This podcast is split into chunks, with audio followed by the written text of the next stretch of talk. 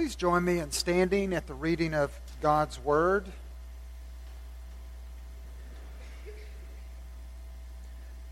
I'm going to begin reading in the Gospel of John, verse 23, out of the second chapter through uh, the third chapter.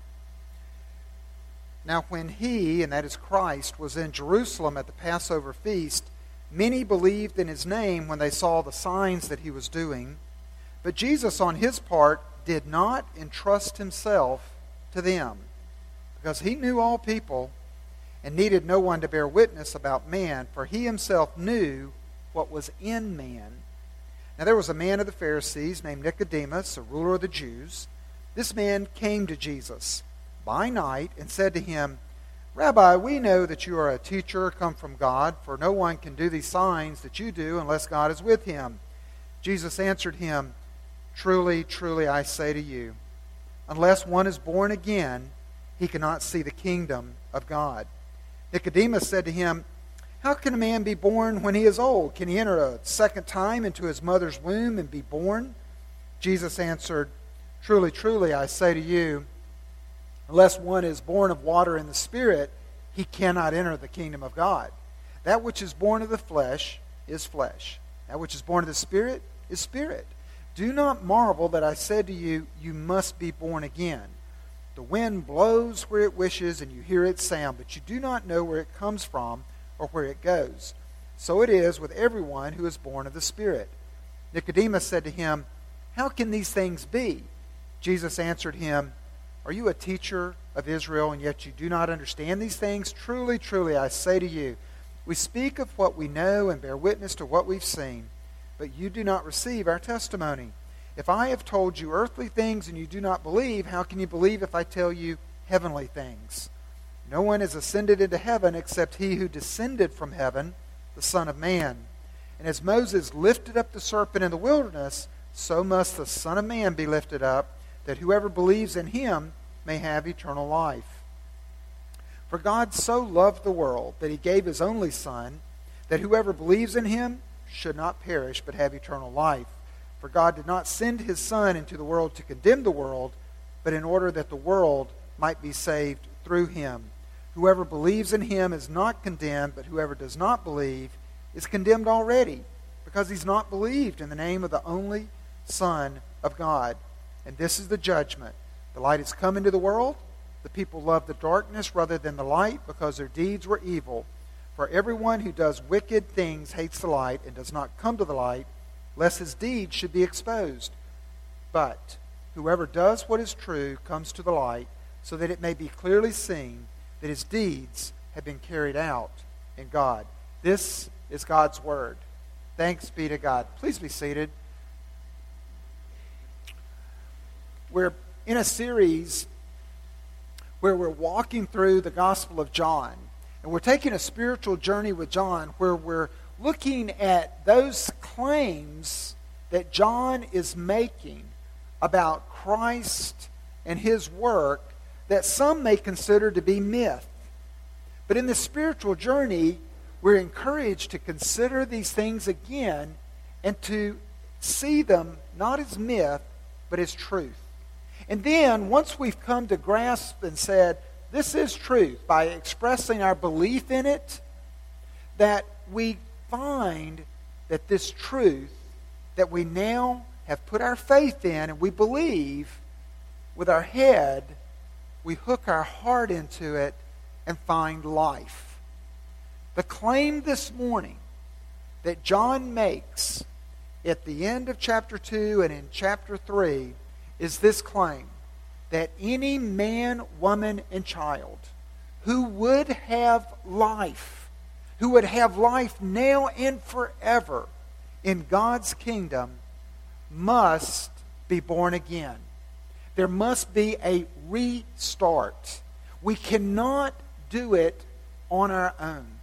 And we're going to observe this morning, in the time that remains, we're going to see in a very intense conversation that Jesus has with one who is in the Sanhedrin as a ruler. He comes, he's theologically astute.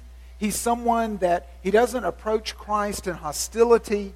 But he comes asking, Who is Jesus? And Jesus shifts the conversation to confront him with what he cannot do.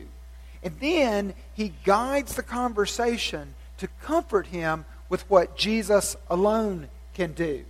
But I believe that it's the most intense conversation that Nicodemus would ever have in his life, and it's the most intense conversation that we, if you're a Christian or if you're not a Christian today, the most intense conversation that you can ever have with Jesus is on this subject of our rebirth.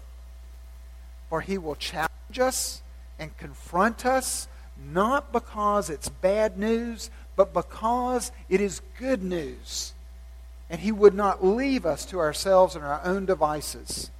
He reaches in in this conversation to Nicodemus's heart in an effort to rescue him. And therefore, after confronting him with that that he cannot do, he immediately follows him with an invitation in the conversation with that that he can do and he offers to do for him alone. I was thinking this past week, what was the most intense conversation that I've ever had? What was the most intense conversation? Well, I'm a pastor, and someone uh, has said that whenever a pastor answers the phone, it's going to be an intense conversation.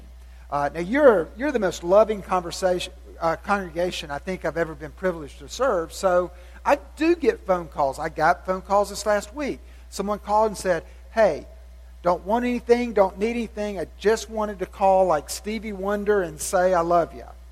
I'm like, Cool. May your tribe increase. Someone called and they said, Look, I'm not calling to ask you to pray about something. I'm calling to tell you that I'm praying for you. Cool. May your tribe increase. But sadly, the majority of phone calls that a pastor or many elders will get are confrontive. There's conflict in the conversation. So I've got a lot of intense conversations to draw from. But the one that came first to mind was a conversation that we had back in Utah when we had first located there to start a church. Um, I can use this illustration with Ben because I've, it's on record before. I've, I've told this story before uh, with Ben, and he's uh, given me permission to use it. But we were new in the community. We were renting a home in the neighborhood when Ben came home with a new play friend and said that they had broken a window in a house that they thought was abandoned. And it was a rental property, and we were given the name of the individual who owned the house. And so we said, We've got to go and make this right. And so we went to this individual's house who also lived in the neighborhood a couple of doors down from us. And when we went there, the house was huge, but the door looked like uh, it looked like Frankenstein's castle. You know, where the you know, the door handle is like right here, and, and it's just this huge door. And we're thinking, wow, that, that's a big door. So we ring the doorbell, and we hear. Now, Ben is about this. I mean, he is, he's a little guy. And so he's looking over me, and I mean, he's grabbing my hand because I told him, I said, what we're going to do is we're going to go and we're going to apologize and we're going to repent. We're going to repent. And that's where you say you're sorry because when you broke the window out, it was a little bit more than an accident. And you regret that about you. And you're asking for this person's pardon. And yet, you're able to do this because you recognize as a Christian that God is the great forgiver, and you've gone to Him, and He's forgiven you, and now you're seeking before men to repent. And so we kind of rehearse this in a kid's language, but as he hears these footsteps, he's just, you know, it's like white knuckles. It's like, who's going to open that door? And the tallest man that I have ever seen in my life open the door, Mark Eaton, a former center for the Utah's Jazz professional uh, basketball team, opened the door. And I promise you, he's, he's almost eight foot tall. I mean, this guy is just huge. And so I'm just at six foot, and Ben's down about, you know, waist high here. And so he opens the door, and I mean, it's a regular door for him. And he just opens the door and he looks down and he says, Yes. And he's got this huge red beard. So he looks like this, this huge giant of a man. And I said, uh, My name is uh, Phil Stogner, and this is my son Ben. And uh, got my voice back, and he said, Well, what can, I, what can I do for you? And I said, Well, we're new to the neighborhood. Yeah, I thought I saw somebody move in down there. And, and again, I'm talking like this, you know. And he's systematically, he's bending over a little bit. And then I said, My son has something he wants to tell you. And that was, Ben told him what he did. And as he proceeded to tell him what he did, he said something to the fact of, I'm a Christian. And at that time, Mark Eaton got down on his knees, and even on his knees, he's still not eye to eye level with you. But he held Ben's hand. And He says, I'm a Christian too. And he says, I know that that was the hardest thing that you've ever had to do. I know that. I can be a scary guy. And he said, But we're going to be really good friends. And he was. He began to attend our church. He joined the church as a member. He would become one of our first elders. He would become Ben's best friend. When Ben was facing surgery in the hospital, Mark was there. It began because of an intense conversation where sin is confronted, but then pardon. Pardon is granted, and the intimacy in the relationship was as intense and as sweet as that initial confrontation. And I thought, why was it intense? It was intense because of his size, the intensity of his size. He, he grew as he opened the door, he became larger and larger and larger, almost as if he was not a mere man, which he certainly was. What made this conversation between Jesus and Nicodemus intense was not because Jesus Christ was rude or cutting or cruel. It wasn't because he was dogmatic or overly theological and was going to match theological precision with theological theological precision with a, uh, this teacher. No. What made it intense was that Jesus Christ, in their conversation that he has with Nicodemus, grows. When he's initially greeted by Nicodemus, in verse 2, Nicodemus says, Rabbi. Now, Jesus was not, I'll say, ordained or credentialed as a rabbi, but he was Nicodemus showed a great deal of respect and said, You're like the rabbis. You are a great teacher. And without asking a question, Jesus, who knows what is in Nicodemus' heart, immediately turns on that to answer a question that was on Nicodemus' mind. He turns it and he answers it as if to say, I'm bigger than an instructor. I'm bigger than a theological teacher. I'm a Savior. I have knowledge of the keys of life. If there's a question that you're asking is, do I have the kind of faith that will give me life? Let me tell you how you get that kind of life. Let me tell you how you get the relationship with God that will assure you of eternal life. In other words, Christ grows and becomes intent, and he has a heart to heart conversation with Nicodemus. Look at the scriptures here. In verse 3, he says, I say to you, unless one is born again, he cannot see the kingdom of God. Little side road. Don't be thrown off by that language. Born again is so belittled and is so laughed at in our culture.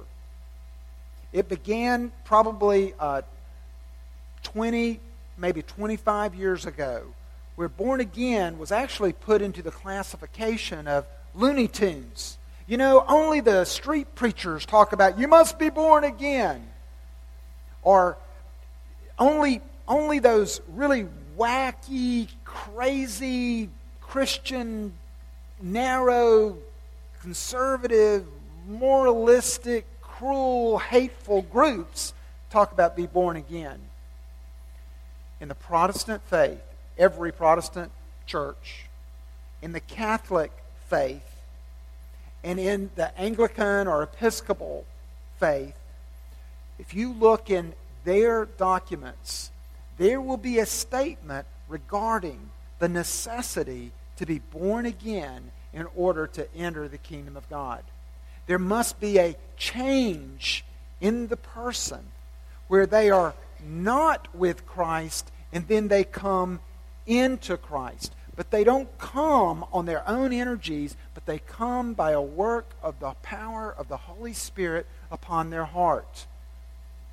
If it's a Christian organization, you'll find, be it in the Book of Common Prayer, be it in their hymn book, be it in their creeds, be it in their covenants, there will be a statement to say that upon the forgiveness of our sins, we are made new. We have a new name in the heavens. We have a new identity because we have a new heart.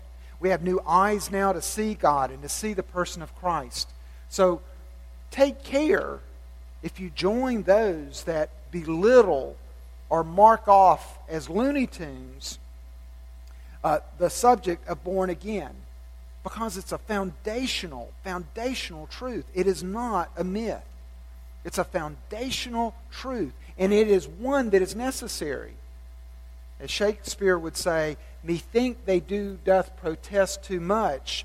For those that would protest against being born again, many times have believed the lie that I believe that Jesus is trying to rescue the uh, Nicodemus from. And the lie is this you can do it. You can do it either on your own, by living a good life, and by being a good person, or you can do it almost on your own with a little assistance of Jesus Christ. Jesus Christ confronts that lie by saying what we need is not a little medicine to have life and to be revived. What we need is a new life because we're dead. We're not sick, but apart from Christ, we're dead. And Christ comes and he says, that may sound like really bad news. But if you see that first, if you realize you cannot, you cannot come into the kingdom, you cannot see the king unless you're born again. You cannot. If we don't see that, then we're walking in blindness. In, we're walking in blindness in the noonday. In other words, we're not seeing the very thing that we're in the midst of that we should see. Here in the scriptures, I like it that uh, Jesus Christ is systematically walking uh, Nicodemus through this. And it, it takes a little getting used to for Nicodemus. Three times, in essence, three times, um, and plus with a, uh, an example out of Numbers about Moses lifting up the bronze serpent, he's patiently going after Nicodemus's heart. And he knows what's in Nicodemus's heart. Do you believe that your heart can deceive you? The scripture says so. Nicodemus' heart was deceiving him. Now, Nicodemus, in my perspective, is, is balanced. He's not, he's not rude. He's not mean. He's not trying to set Jesus up. He's probably theologically sharp or astute. He makes his approach. He's having a conversation. He shows respect. Rabbi. He's got it together, as it were. But Jesus is not going to let him stay, as it were, with that notion that I'm okay with God because I've got it together enough. That would be a lack of love. Instead, he corners him. He corners him. The, um, it says over in, oops, it says over in verse uh, 6 that which is born of the flesh is flesh that which is born of the Spirit is spirit. And then he's going to go on and he's going to say that we're going to have to be born, back in verse uh, 5, he says, unless one is born of water and the Spirit, he cannot enter the kingdom of God. What is happening here is he's saying there has to be the action of a spirit upon a person that is outside of you. The Westminster Shorter Catechism, question 31 What is effective calling? Effective calling is the work of God's Spirit who convinces us that we are sinful and miserable. That doesn't sound like very good news, does it? Who enlightens our minds in the knowledge of Christ and who renews our will, even as He is showing us our sin, because our heart deceives us. We would not look at it, but He brings it, as it were, to the surface. Being born of the Spirit and of water, it sounds like a storm. He brings a, a storm into our life, the, the, the wind and the rain. And it creates this, this movement. It brings stuff to the surface that has been there dormant. I begin to see it. I've got my eyes begin to open. And my will and my resolve to do something about it is renewed. This is how He, that is the Spirit of Christ, persuades and makes us able to receive Jesus Christ, who is freely offered to us in the gospel. In other words, I cannot do it on my own. And secondly, one way to recognize that the Holy Spirit is at work doing it in me is I do feel guilty. I do feel like a sinful wretch. I do feel it. Because if not, dead men have no feelings. One way that you know that you are being born again, you are being born again, is that you look and you begin to see sin for what it is. And you also begin to connect the dots for the misery that you're experiencing with that. But then you also have a renewed will to not run away, but to go to Jesus. And thereby, we're born again. Elie Wiesel, Elie Wessel, excuse me, Elie Wiesel, Elie Wiesel said in his book, Sons of Fire, or Souls of Fire, he said that in a lot of Jewish literature, there's this theme of darkness and a storm that will come into people's lives. And it's in that storm and it's in that darkness, even as Nicodemus met Jesus at night, and there's a storm in this conversation where he's being confronted. He said, in Jewish literature, there's frequently this common theme of a person or a family where they're in a dark storm and God comes and he confronts them in power. Lightning flashes. And at that point, the fool, the fool will focus on the lightning, and the wise man at that point will focus on the path that is illuminated by the storm. Let me repeat that and apply it.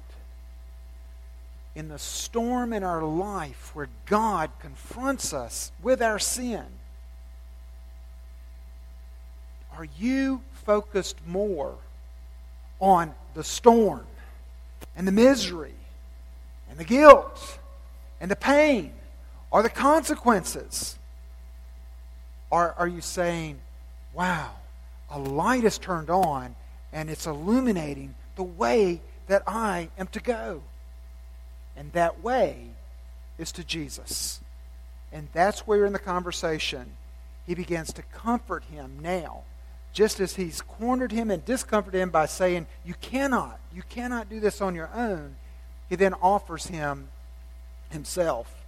If you look down, he begins to, he tells us in verse 13 that no one is ascended into heaven except he who descended from heaven, the Son of Man, one of John, uh, the gospel writer's favorite terms for Jesus Christ. And so the He that Jesus Christ presents to Nicodemus is none other than himself. And I'm going to have to conclude in just a few minutes, but can I, if you're a Christian you might be sitting there saying, Man, we got to wrap this up. I mean, I was born again years ago. I mean, years ago. I mean, I, it's good for people that uh, at Two Rivers, we encourage people that are not Christians or contemporary or are presently followers of Jesus Christ to come and to bring your questions, to bring your mind, to bring your heart, and to look afresh and anew at this one and the claims that are made here. We encourage that, and you're welcome here. You're in the right place. But this message is not simply for you who would be born again. This message is for us who are born again that we might have a daily and fresh comprehension of our being born again, and that not of our own goodness or our own selves. You know why? It'll reflect in how we repent. Did I repent a long time ago for, for something and then kind of get in the membership of Christianity and now I no longer repent except maybe on Sunday morning at Two Rivers? Or does my life become one of daily and continual repenting?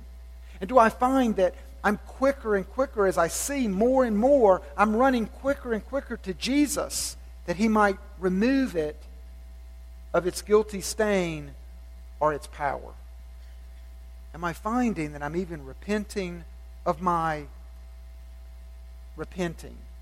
I'm repenting of, of just cold prayers. I find myself awakened again when there's the storm that kicks up, the wind and the water in my life when it kicks up and it brings things to surface, and I become aware of it, that I know now what to do. And there's a, there's a, there's a freedom as well as an urgency to bring it to Him. I pray at Two Rivers, I would have us be a repenting church. Again, not because it's a morbid practice, but because we would be free of these things and because the Holy Spirit is ever effectively calling us, calling us, calling us, confronting us, and matchmaking us again with a forgiveness that is ours in Jesus Christ.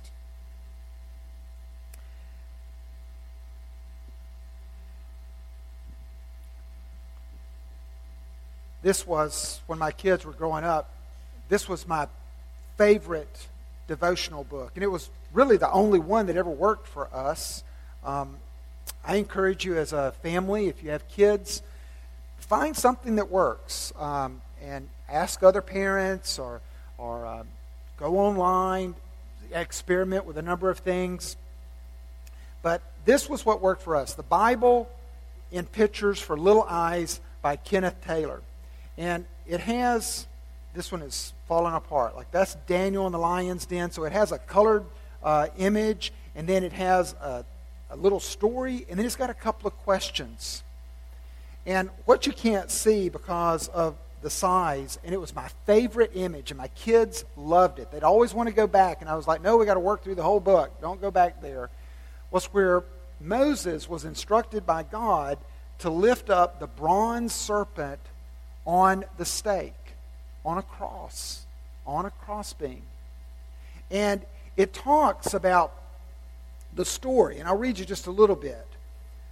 Moses took a hammer and some brass and made a snake. It isn't a real snake, it isn't alive. God tells Moses that anyone who looks at the snake on the pole would get well again.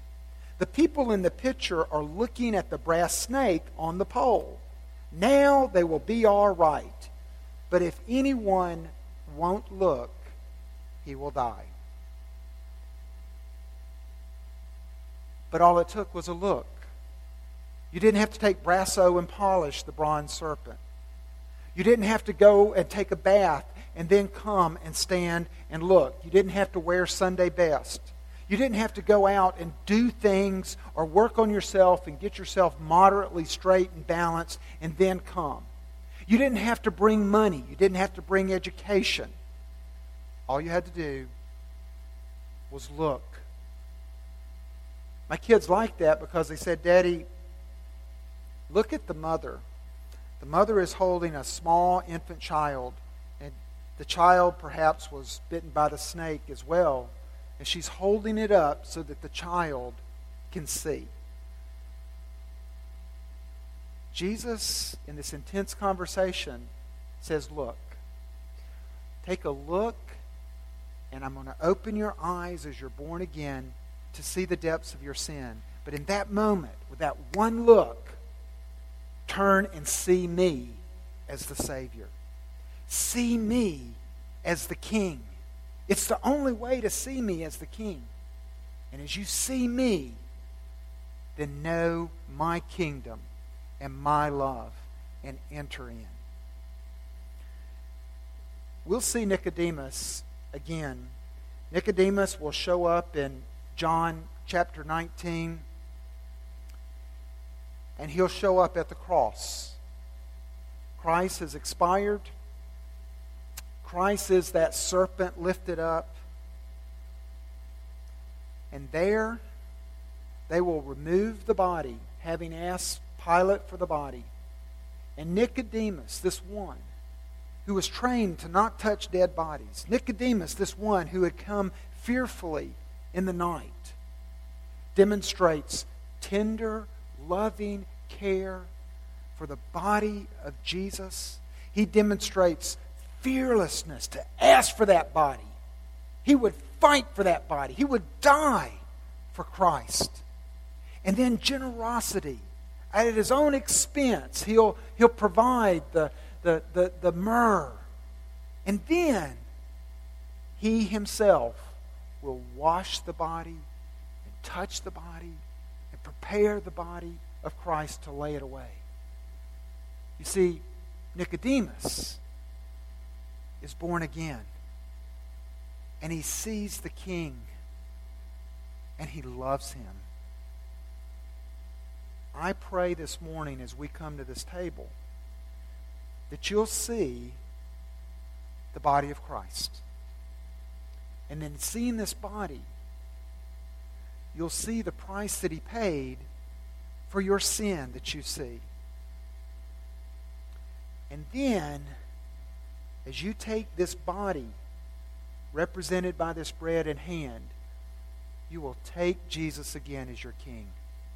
And as you take this cup, you will take again and ask for the Holy Spirit. Spirit gives life to spirit.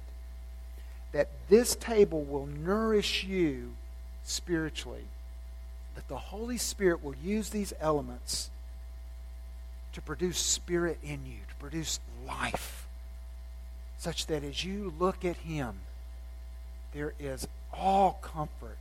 For you now see with newborn eyes as you're born again. That you would find that this feeds your spirit to more and more and more see Christ. Let's pray. Father, I do ask that you would take these humble elements and that you'd set them aside for a holy, holy use, a mysterious use. Father, there are things in my life that I cannot stop doing. There are things in my life that haunt me with guilt. There are things in my life, Father, that I am not even aware of repenting of. Father, by the power of the Holy Spirit through these elements, as we take them in, may you remind us of our sin only to remind us that there is pardon and forgiveness in Christ without reluctance. And as I take it in, Father, strengthen us. Strengthen us. Make us like Nicodemus, strong and tender, generous and sacrificial as we have seen the King dying for us. I ask this in Christ's name.